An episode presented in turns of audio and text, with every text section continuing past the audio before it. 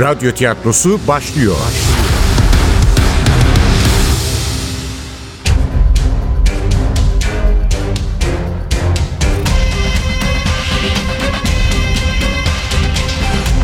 Sultanı Öldürmek 27. Bölüm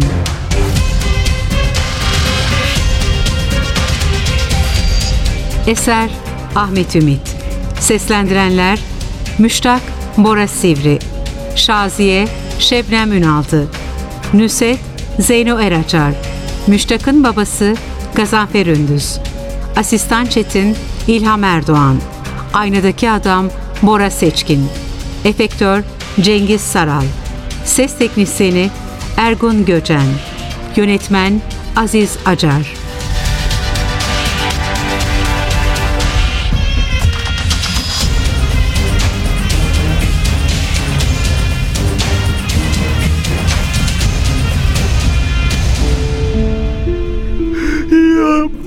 Şaziye. Lütfen bunu bana yapma.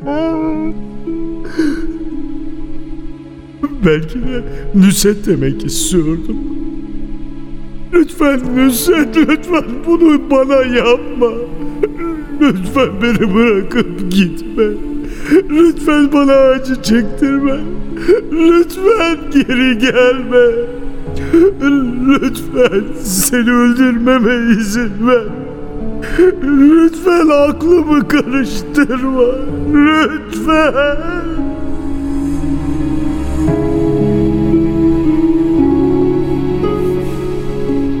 Ne kadar böyle kaldığımı bilmiyorum. Şaziye'nin saçlarımda gezinen parmaklarının dokunuşuyla kendimi toparladım. Sağ tarafımda dikiliyordu. İki eliyle başımı almış. Sanki bir çocukmuşum gibi göğsüne yaslamıştı. Ö- özür dilerim. Önemli değil. Önemli değil. Utançtan ölmek üzereydim. Neler söylemiştim az önce ben bu kıza. O karşımda ezilirken o iğrenç egom şişindikçe şişinmişti. Oysa şu dünyada hala ondan başka kimsem yoktu. Evet, galiba ben sahiden de normal değildim. Şimdi nasıl bakacaktım Şaziye'nin yüzüne? Teyze kızım sanki ne düşündüğümü anlamış gibi iki eliyle yüzümü tutup kendisine çevirdi. Islak kirpiklerimin arasından iyi seçemiyordum yüzünü ama sesindeki o güven verici sıcaklık hissedilmeyecek gibi değildi. Asıl özür dilemesi gereken benim. Çok yüklendim sana. Çok geldim üzerine. Kusura bakma. Nusret'in senin için ne kadar önemli olduğunu unutmuşum.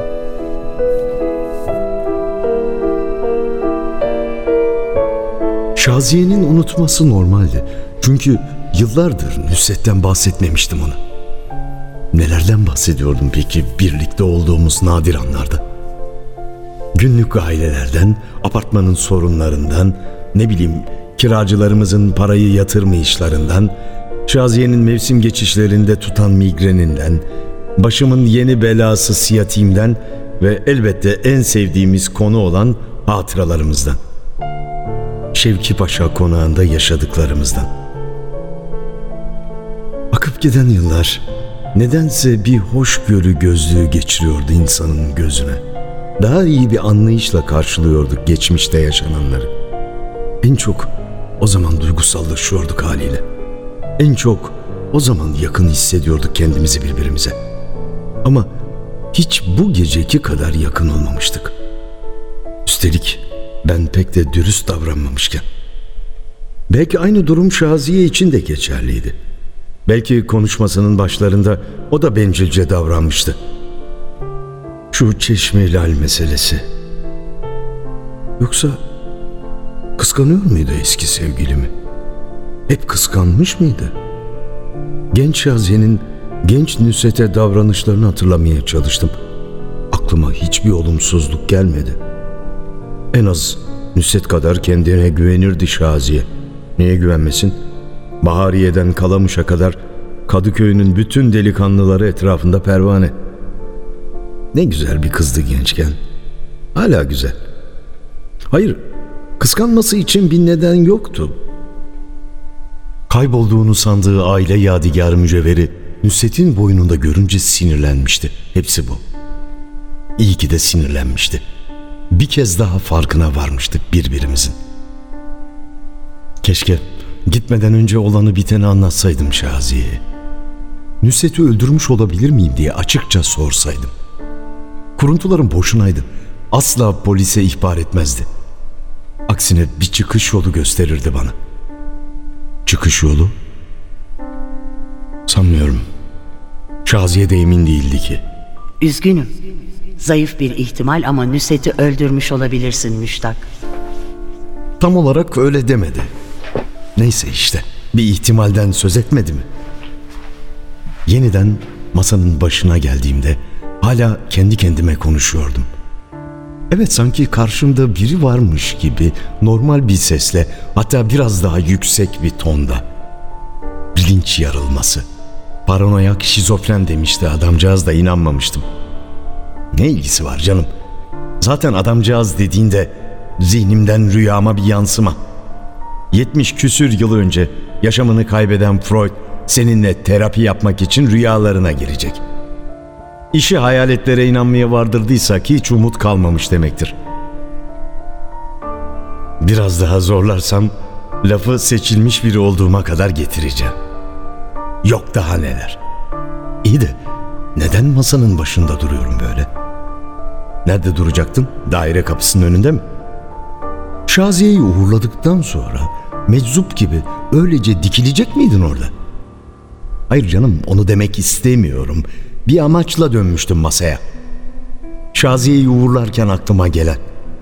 Heh, tamam hatırladım. Gazeteye bakacaktım. Nusret'in fotoğrafına. Belki dün gece gözden kaçırdığım başka bir detay. Şaziye'nin oturduğu iskemleye çöküp gazeteyi önüme çektim.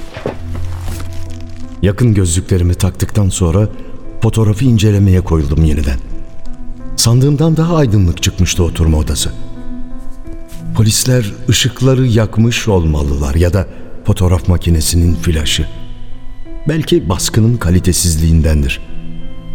Eski sevgilimin oturuşunda hiçbir değişiklik yok. Üzerinde bir sürahiyle yarı yarıya su dolu bardağın bulunduğu sehpa bile öylece kalmış. Nusret'in boynunun sol yanından Çeşmilal'in bir parmak üzerindeki yara yerinden akıp beyaz bluzunu koyulaştıran kanın parmaklarının kucağına değdiği yerde oluşturduğu leke bile seçilebiliyordu. Nusret'in gerisindeki kadife perdelerde kapattığım gibi öylece duruyorlardı.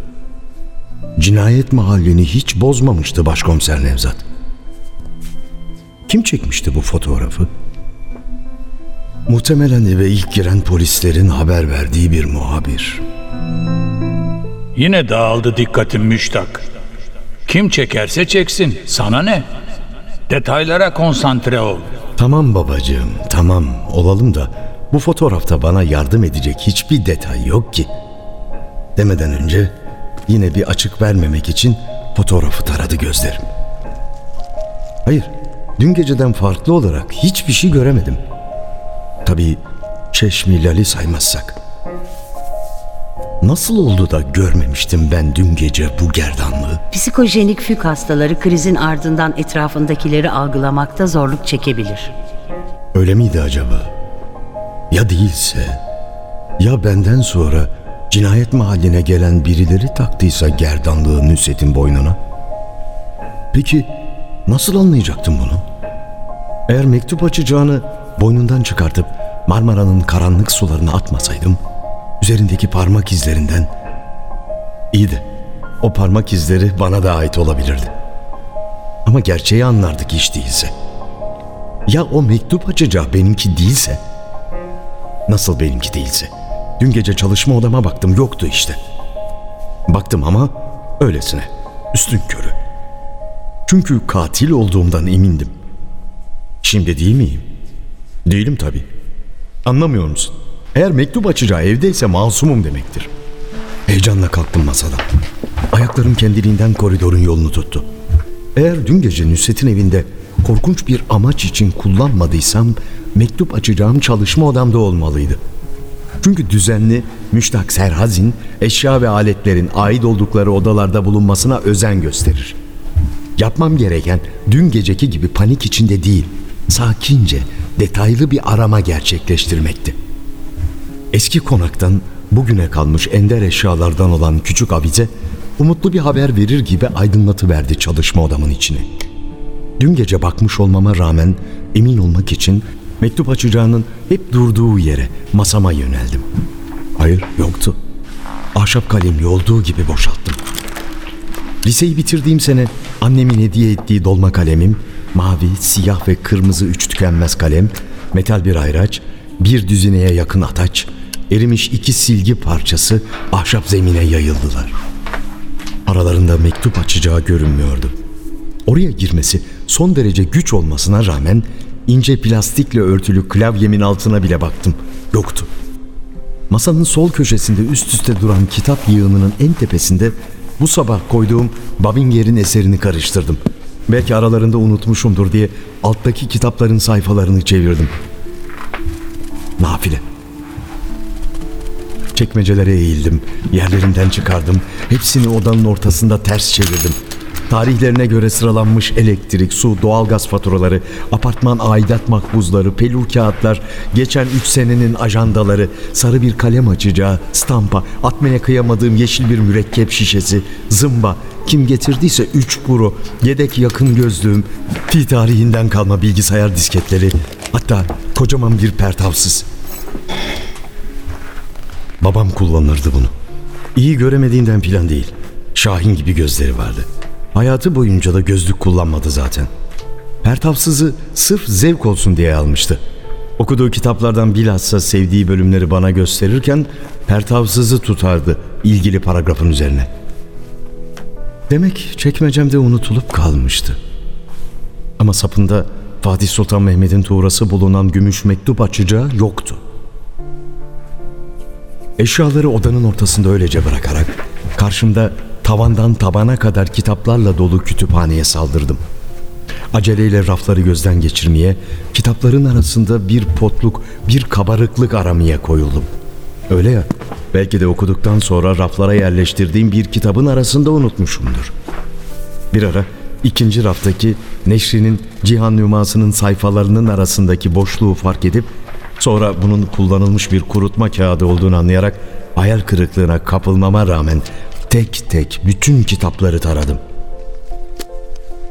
Ne yazık ki masumiyetimi kanıtlayacak o lanet olasıca aleti bulamadım.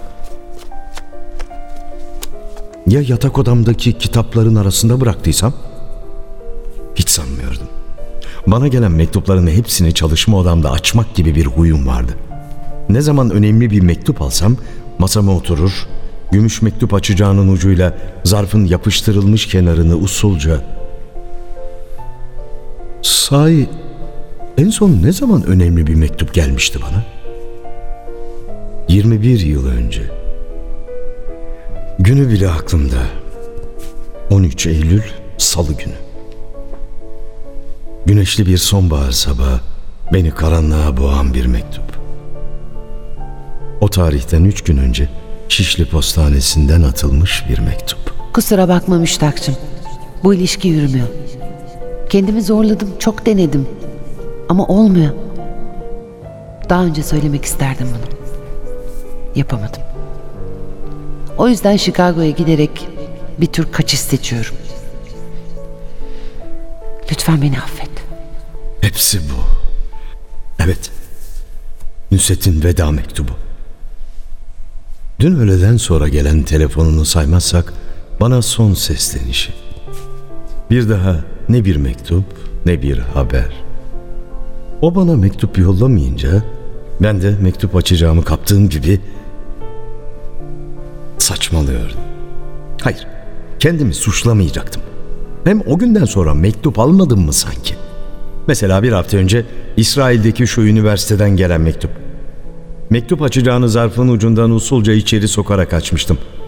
Demek ki bir hafta önce buradaydı. Başka nerede olacak? Dünden beri yoktu işte. O zaman gerçekten de Nusret'i ben... Yo yo bu kadar kolay teslim olmamalıyım. Belki de yatak odasına götürmüştüm mektup açacağını. Beklemenin anlamı yoktu. Yatak odasına geçtim. Çarşafları menekşe kokan yatağın başucunda iki eser vardı. Okumaktan her zaman zevk aldığım Risale-i Garibe adlı enfes metinle Doğan Kuba'nın İstanbul Bir Kent Tarihi adlı önemli çalışması. Telaşla ikisinin de sayfalarını karıştırdım. Sanki koca mektup açacağı gözümden kaçacakmış gibi iki kitabı da ters çevirip silkeledim. Ama ne yazık ki içimi rahatlatacak o gereç çıkmadı ortaya.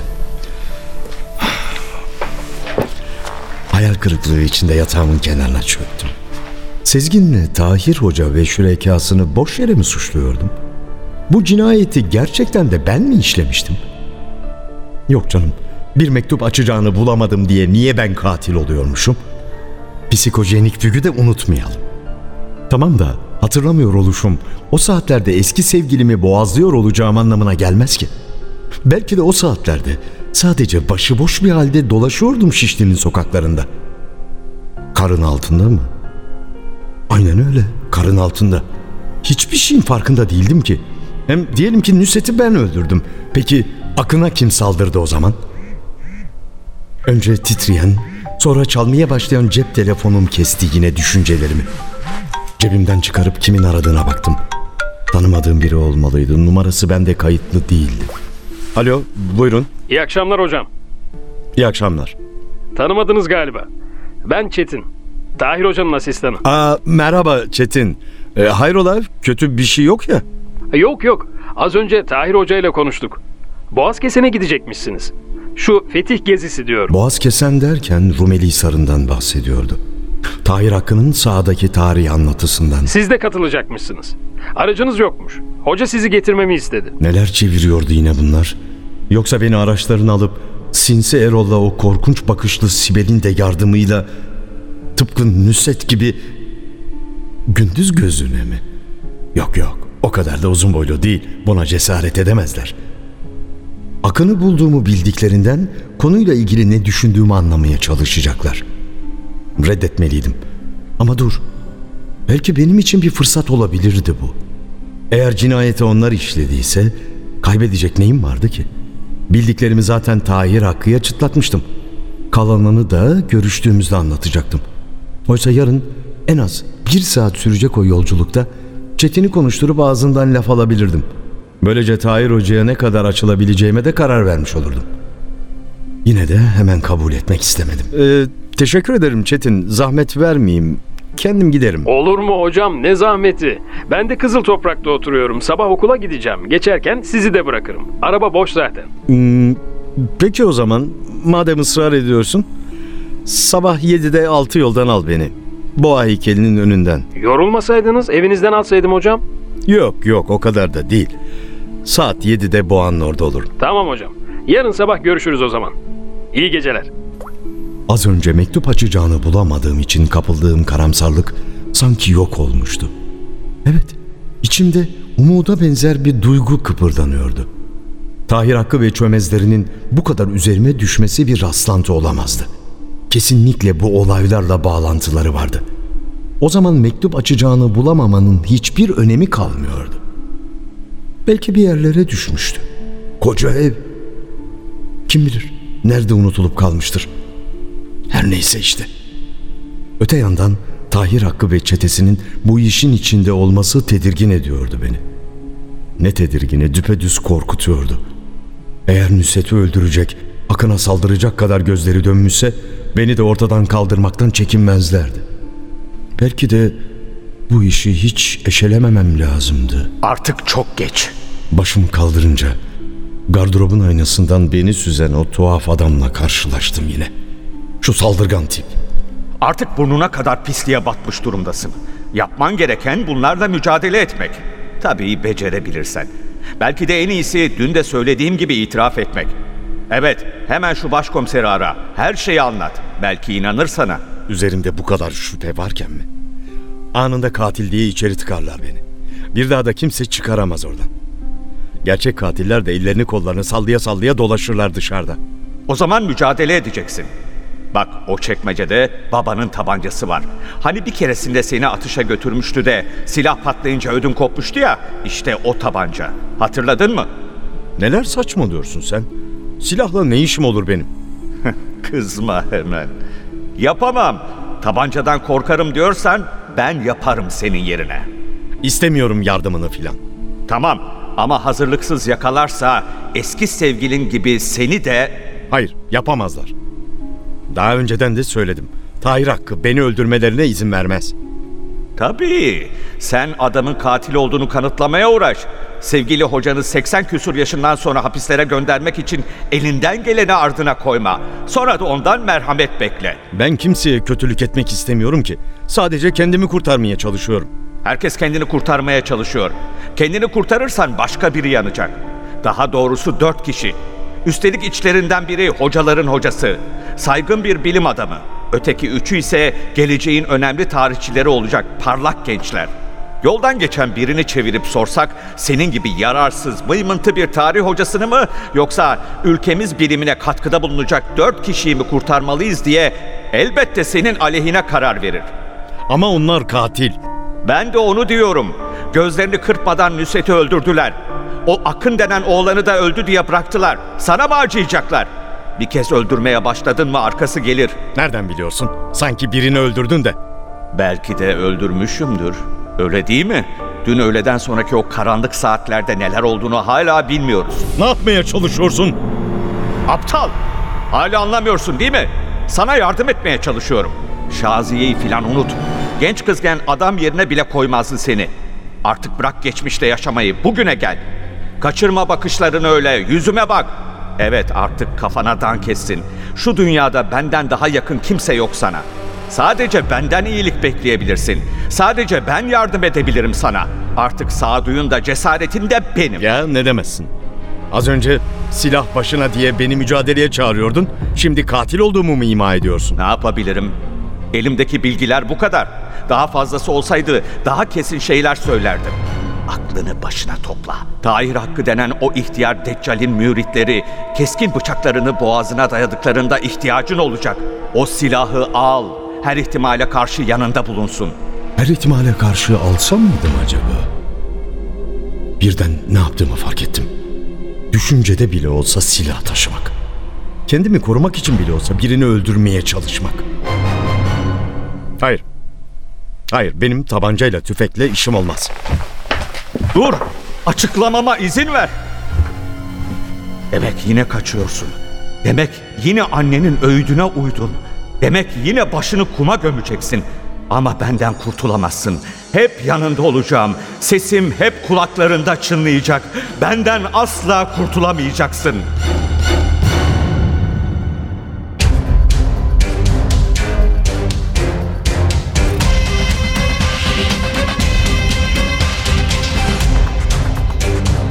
Sultanı öldürmek.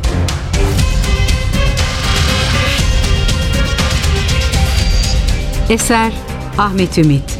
Seslendirenler Müştak Bora Sivri, Şaziye Şebnem Ünaldı, Nüset Zeyno Eraçar, Müştak'ın babası Gazanfer Ündüz, Asistan Çetin İlham Erdoğan, Aynadaki Adam Bora Seçkin, Efektör Cengiz Saral, Ses Teknisyeni Ergun Göcen, Yönetmen Aziz Acar.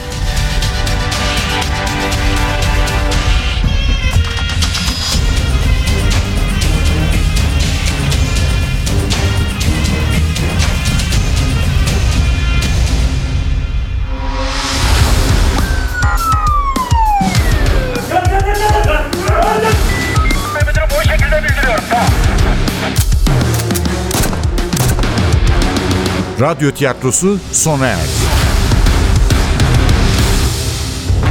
Radyo tiyatrosu her cumartesi 11.30'da NTV Radyo'da.